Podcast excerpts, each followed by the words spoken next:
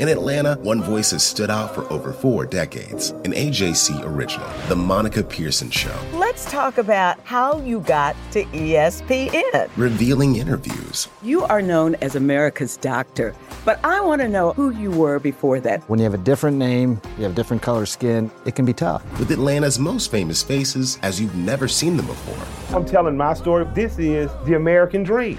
The Monica Pearson Show streaming now on AJC.com.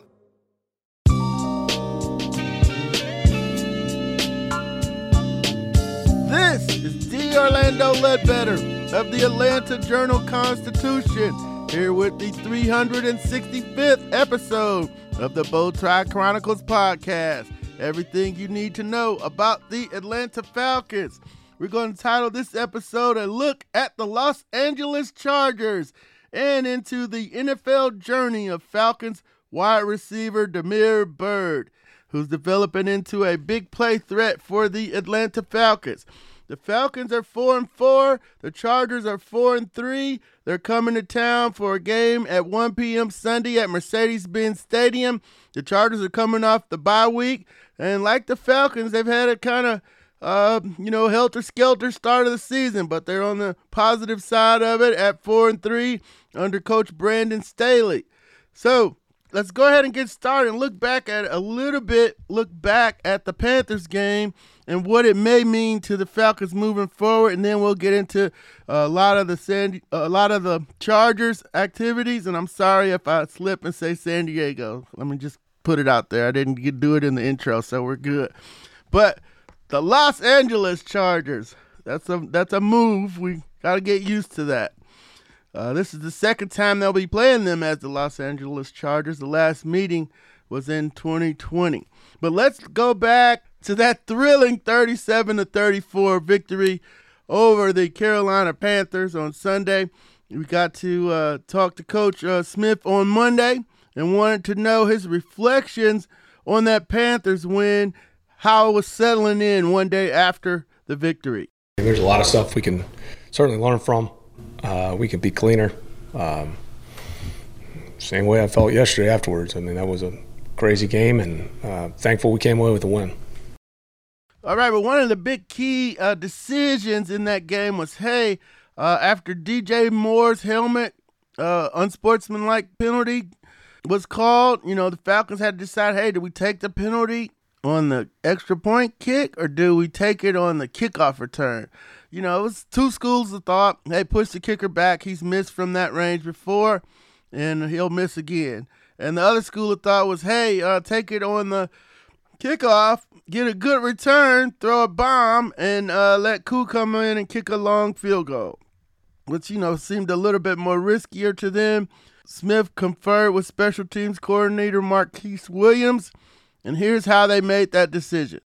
Yeah, numbers. Okay. Um, you know, that's when you you look at it and you prepare. I mean, that was the percentage. I mean, he had had a history of missing some kicks in that range, and that's ultimately what swayed it for me. Well, yeah, um, they missed it, and then there's some uh, debate on whether that penalty should have been called. It's called for pulling your helmet off on the field, and Terry McAulay, the NBC ref, uh, shared with Coach Dungy that that that shouldn't have been called. That uh, he was out, he was off the field when he pulled his helmet off. I think he was on the white part of the end zone, and they show him pulling his helmet off. And uh, according to the retired ref Terry McAulay, that should never been called, but it was. And hey, and the Falcons benefited from it, and, and that uh that was um, that's how it went down.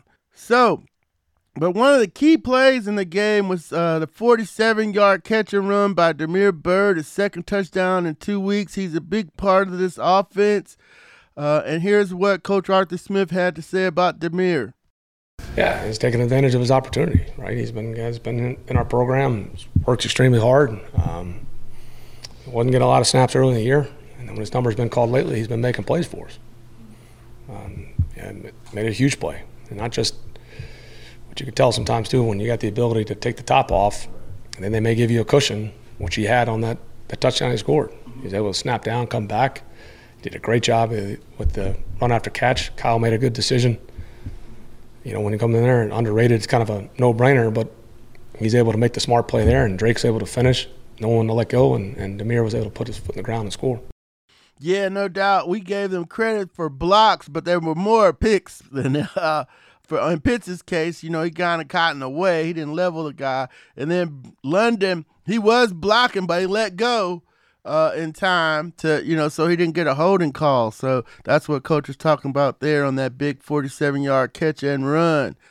So um, you know, there it's the halfway point of the old season. So um, we're going to be working on our midterm grades for the Falcons uh, in the Cover Nine at Nine blog that'll be coming out on Wednesday also.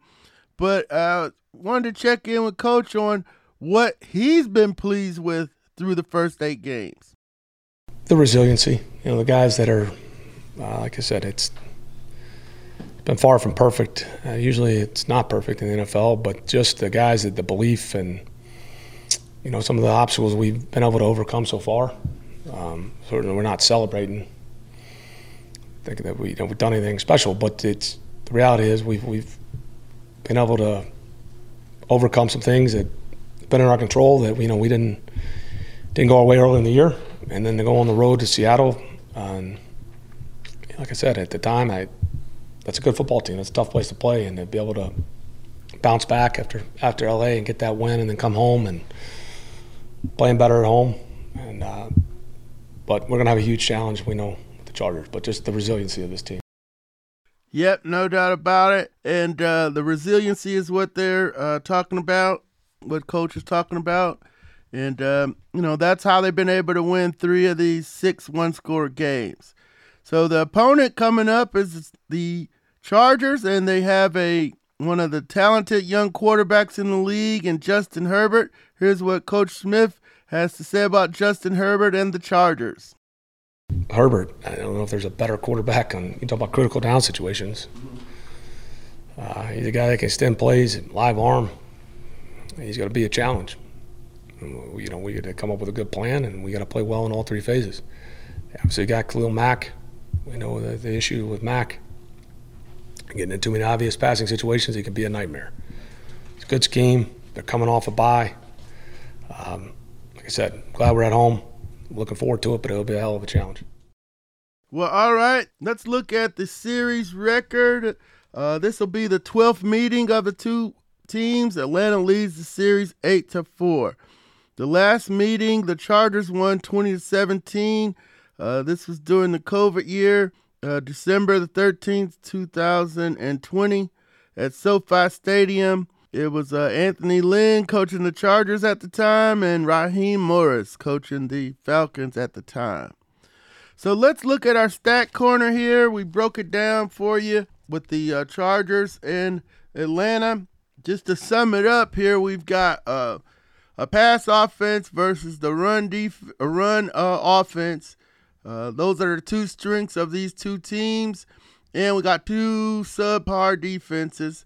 And in the categories that we break them down either into top 10 elite or top half of the league, top 16, the Falcons have uh, four groupings and the uh, Chargers have five. So the Chargers are in the top 10 in pass offense and total yards. They're fourth in pass offense at 279.4 and eighth in total yards at 368.3. They are also in the top half of the league in scoring at 23.4. Their um, defense is is uh, 17th. I gave them credit for that. Uh, on third down efficiency, it's not quite the top uh, 16, but we gave them credit anyway here as a top half. Uh, but they're 40.96%. So really and the uh, turnover ratio, they're eighth at uh, nine to seven plus two. They're eighth in the league. So those are um, we can scratch the 17. So that makes it two and two. That makes it four and four for the um, elite units or units in the top half of the league. Of course, the Falcons are fifth in rushing at 158.1, uh, sixth in points at 25 points a game. So those are both elite categories for the team. And then um, on defensively, they are in the top half of the league In uh, run defense, 108.9. They dropped from fifth after Foreman ran for all the yards on them. 100 yard day, three touchdown day. That's going to drop you a little bit, and it dropped them out of the top 10. But they are 13th in turnover ratio at plus one. Got another one um, against the uh, Panthers. Lorenzo Carter's uh, interception and run, touchdown run, and uh, they gave up two, though, with the two interceptions. So they're 13th in turnover ratio. So uh, the big matchup here is the Chargers passing offense against the Falcons passing defense, which is last in the league. You got number four going against 32 at 306.9. So the Falcons got to have some answers for the pass uh, passing of the Chargers. Now, uh, conversely, the um, Chargers give it up on the ground. So the Falcons' run offense should be uh, in good stead here. 158.1 uh, fifth in the league going against the 27th run defense, 137.6. A lot of teams have been able to shred the Chargers on defense, uh, running the ball with long runs too. So that's the that's the play here. Is hey, can the Falcons run the ball hard and long enough to keep that pass defense off the field from attacking their weak pass defense? Now, um, the Falcons could get a lot of help back this week. Cordarrelle Patterson uh, is on injured reserve and eligible to return. Coach didn't tell us on Monday. We fully expect him to tell us on Wednesday that the 21 day clock is starting. Cordarrelle looks like he's ready to go. I wouldn't be surprised if he plays on Sunday. But if he, um, they'll probably wait and draw it out to Saturday and then activate him on on Sunday. Saturday before the game make the Chargers guess a little bit. So if they get him back, that'll help the run game out. Give Allgeier and Caleb Huntley a break. They've been running pretty hard here uh, with in his absence and keeping this number up high. And then they also could get back AJ Terrell and Jaylinn Hawkins from the uh, from injury. Jaylinn uh, Hawkins was in the locker room yesterday, and so was uh, AJ Terrell not walking with a limp, but you never know about those hamstrings. They could be pretty tricky. So if they get AJ and Jaylinn Hawkins back, that'll help them against this pass heavy team. Uh, one of two teams left that they have with a winning record the uh, Chargers and uh, the Ravens. And then the Commanders inched up to four and four last week. You got to figure the Bucks and the Saints are coming at three and five. Uh, that they're gonna make a move to the uh, the Saints seem to get some answers on defense against the uh, Raiders last week and held them to a shutout. So that's our stat corner here. Uh, those are the key challenges. Are my notes here. LA pass versus ATL run. That's to be the game. Whoever wins, whoever dominates there is to probably win this game. We got two subpar defenses. Uh, the Falcons aren't uh, ranked in the top half of the league in anything but run defense, and the Chargers are only ranked in the uh, top half of the league in pass defense at uh, 18. And then total yards, yeah, that's 20. That's the lower half. So that's yeah, their only their only thing is pass defense, and that's probably because Derwin James at safety back there and uh, Nasir Adderley. They got two really good safeties, and they have a gentleman by the name of Khalil Mack who gets after it in the run game. So that was our series record, last meeting, and stat corner. So right now we're going to take a break. This is the Bowtie Chronicles from the Atlanta Journal Constitution. The AJC's trusted veteran political voices, Greg Bluestein, Patricia Murphy, Tia Mitchell, and Bill Nigut, are the essential source for Georgia politics. The Atlanta Journal Constitution's Politically Georgia. Sign up for the newsletter, download the podcast, subscribe to the AJC. Hip hop is a product of black people. It's a product of black song and celebration. The Atlanta Journal Constitution presents Hip hop's most pulled elements are pulled from the South. A Southern hip hop story. We always go back to that moment of the Source Awards. Everybody wants your rhythm, but they don't want your blues. The biggest names in hip hop. Atlanta is still the mecca for hip hop. 50 years. No one can deny one film. The power of the South now. The South got something to say. Streaming now at ajc.com slash hip hop. All right, we're back here with the Bowtie Chronicles podcast, getting you ready for Sunday's game with the Chargers at 1 p.m. at Mercedes Benz Stadium. Then we're going to spend some time with Damiere Byrd talking about his NFL journey. It's uh, been been a rough hole for him uh, since coming out of South Carolina, but we got to chat with him on Monday one on one, and um, you know wanted the folks to to to know a little bit about one of the Falcons' new weapons. So here we are. Chargers are four and three. Let's go over their record. We're gonna do the well, I said stat leaders first, but we're gonna do the record first, then stat leaders, starters, and our notes, and then we'll hear from Caleb Huntley, Isaiah Oliver, and Damiere Byrd. So the um, Chargers are kind of helter skelter. You can't get a good line on them. They got blew out by Jacksonville, so that was their bad loss. Uh, they beat the Raiders to start the season, uh, then lost to the Chiefs in a close one, 27-24. Uh, but those um, that's AFC West. You know they play they play each other tough out there and then you know because um, the Raiders always play the Chiefs tough too, so that that's their bully, and they all get up for that one.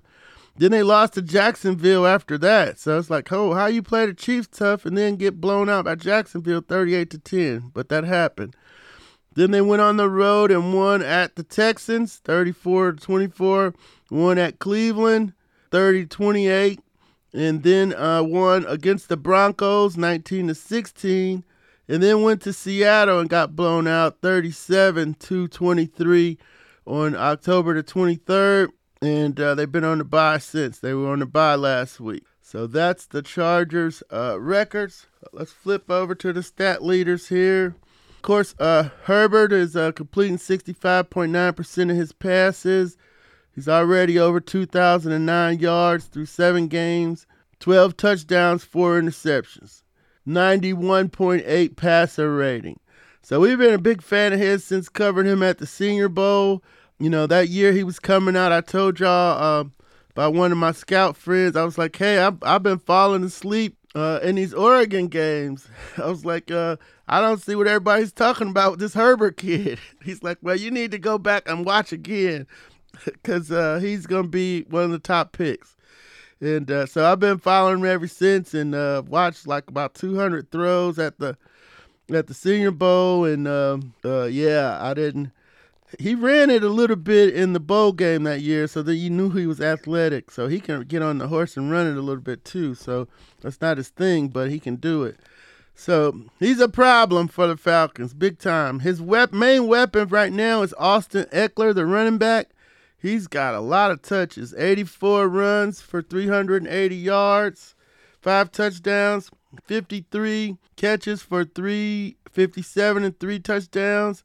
Uh, Mike Williams is and Keenan Allen is back. He's back. He played week one. He's back with a ham from a hamstring. But Mike Williams is the top guy right now, 37 for 495 and three. Uh, Keenan just has six catches and 77 on the yards on the season because he's been hurt.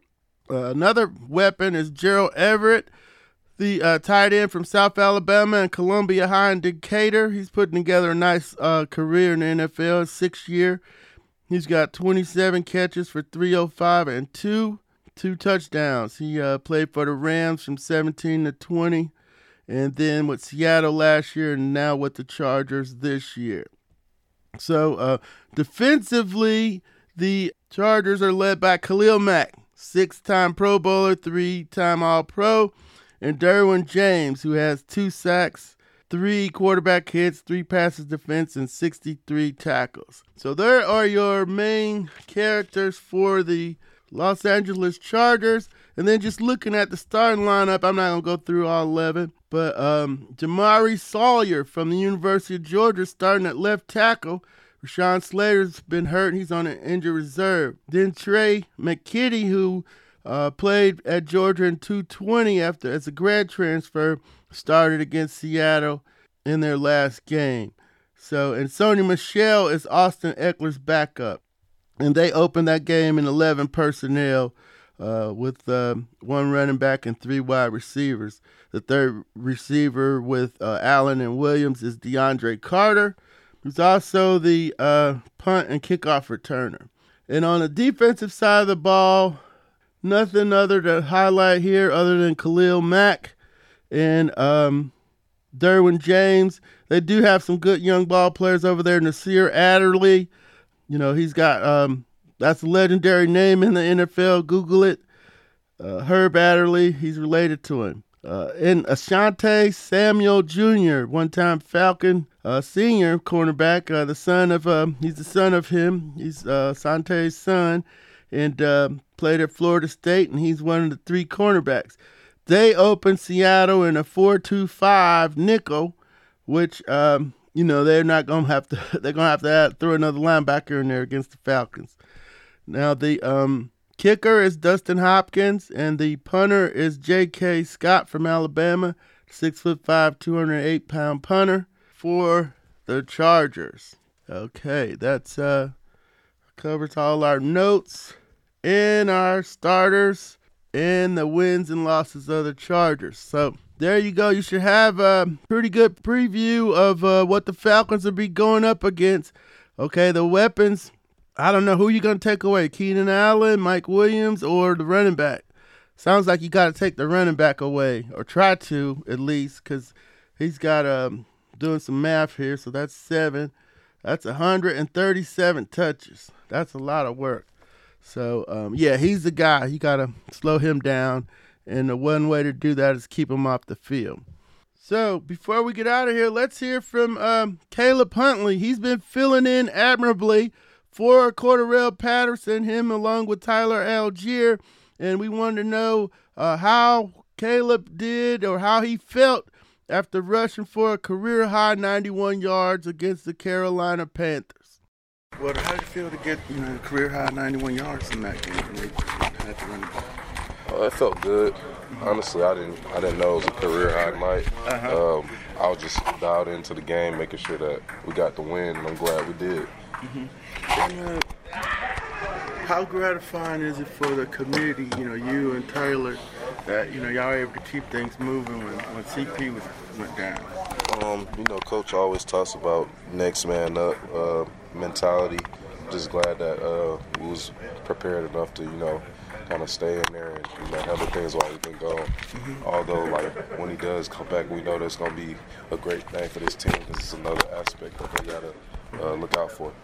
And uh, what did you see? Because it looked like you just kept hammering and hammering and hammering. Finally, you know, that 30 yarder busted out for you. But that's kind of the scheme, right? Yes, sir.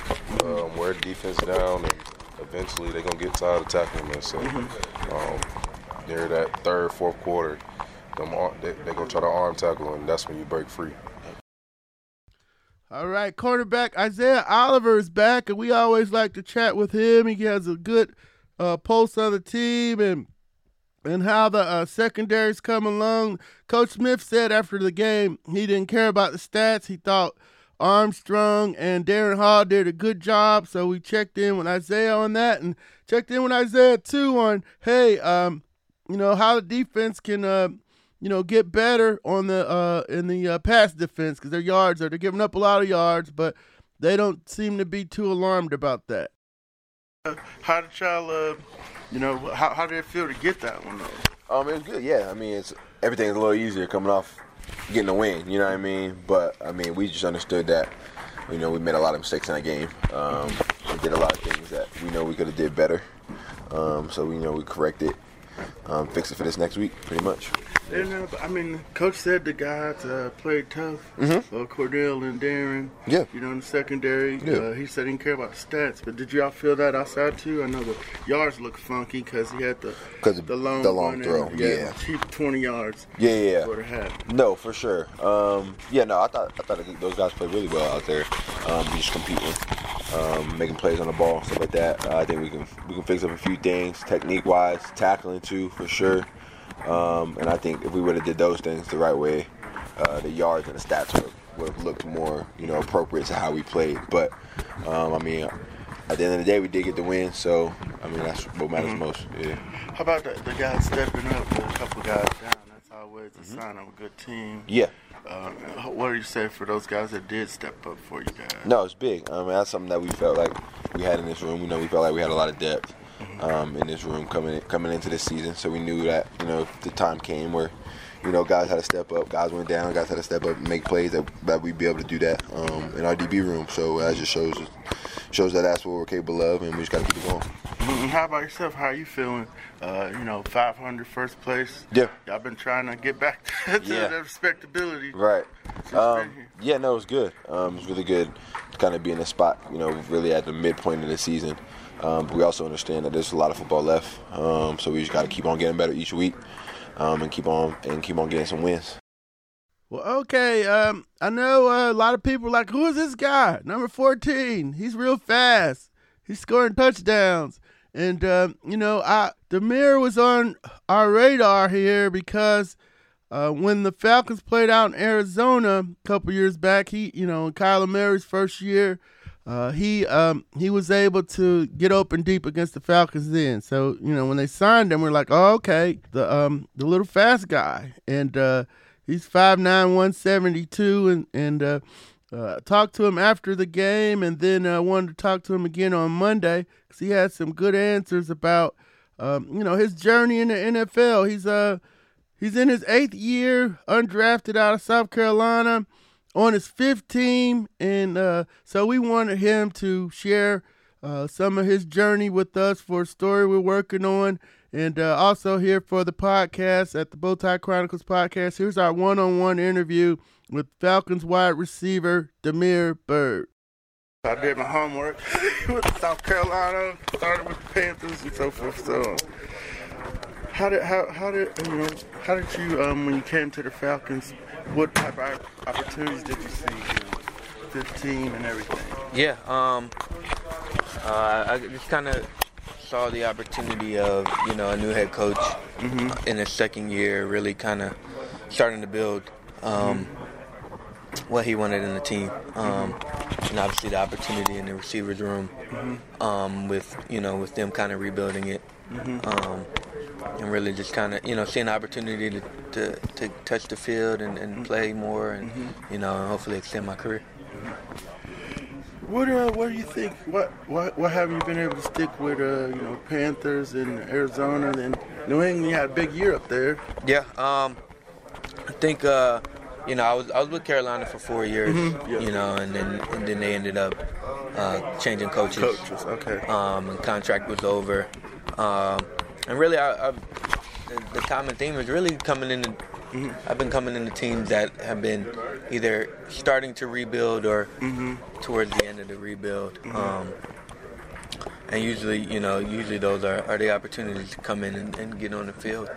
Um, obviously, I would love to be able to be in a place um, more than more than a year, Mhm. um, but it seems that uh, you know I've been been either being attracted by by new head coaches or, Mhm. or coaches um, that end up you know not working out and end up getting a new regime coming in. Now, how did you end up at South Carolina from New Jersey? Yeah, um, I think I skipped over a lot of spots. Yeah. Uh, at the time, all of the Northeast schools were going through stuff. Uh, Mhm. Penn State had their their sanctions going Oh, on. right. Uh-huh. Um, and Greg Schiano just left Rutgers to go to Tampa. Okay. Um, and at the time, outside of that, outside of those two, they were the big they were the big schools Mm-hmm. in the Northeast. How'd you like it down in SEC? I loved it. I loved it. I think um, I think it was the best the best move for me. I mean, we had a we had a lot of guys on that team mm-hmm. throughout my four years, and we've had we had a great run when we were in college. Uh, the best best years in, in, in the history of it. So I enjoyed. I enjoyed every second of it. Okay. And then, so what has it like uh, been like since you got here? You know, they they emptied the whole receiving room, so everybody was starting from scratch pretty much. And uh, how's that been with T.J. Yates and? and Yeah, it's been it's been good. I mean, uh, you know, obviously when you have that many guys coming in, uh, learning the system, it can get, uh, you, you know, it's a lot. Uh, everybody's learning, everybody's trying to figure it out, and there's not really a lot of guys to, to ask questions to, to kind of help you bring it along. Mhm. Um, but TJ's done a great job. TJ Art and and uh, Rags have Mhm. done a great job of, you know, allowing this offense to be Mhm. uh, what we are and allowing us to play, you know, to our best of abilities um, and to our positive skill sets. And uh, you know, adding a deep ball to this offense, how does that help you all out? Um, you know, uh, so people can't pack the front. So. Yeah, I, I, mean, I think it's, it's just the, the obvious. You mm-hmm. know, obviously we run the ball mm-hmm. a lot and we, we do it well. I mean, mm-hmm. it's effective. Um, when you can run the ball in this league, you can you can really put yourself in a position to win games. Um, and then when you when you're able to add it through the mm-hmm. air um, and have explosive that way, you can't pack the box. You you know, play action becomes a lot more effective, um, and it keeps them, you know, guessing. Okay. And then last one. So when you get the one against the Bengals, you're like, okay, yeah, I can still do this. I can still get open deep.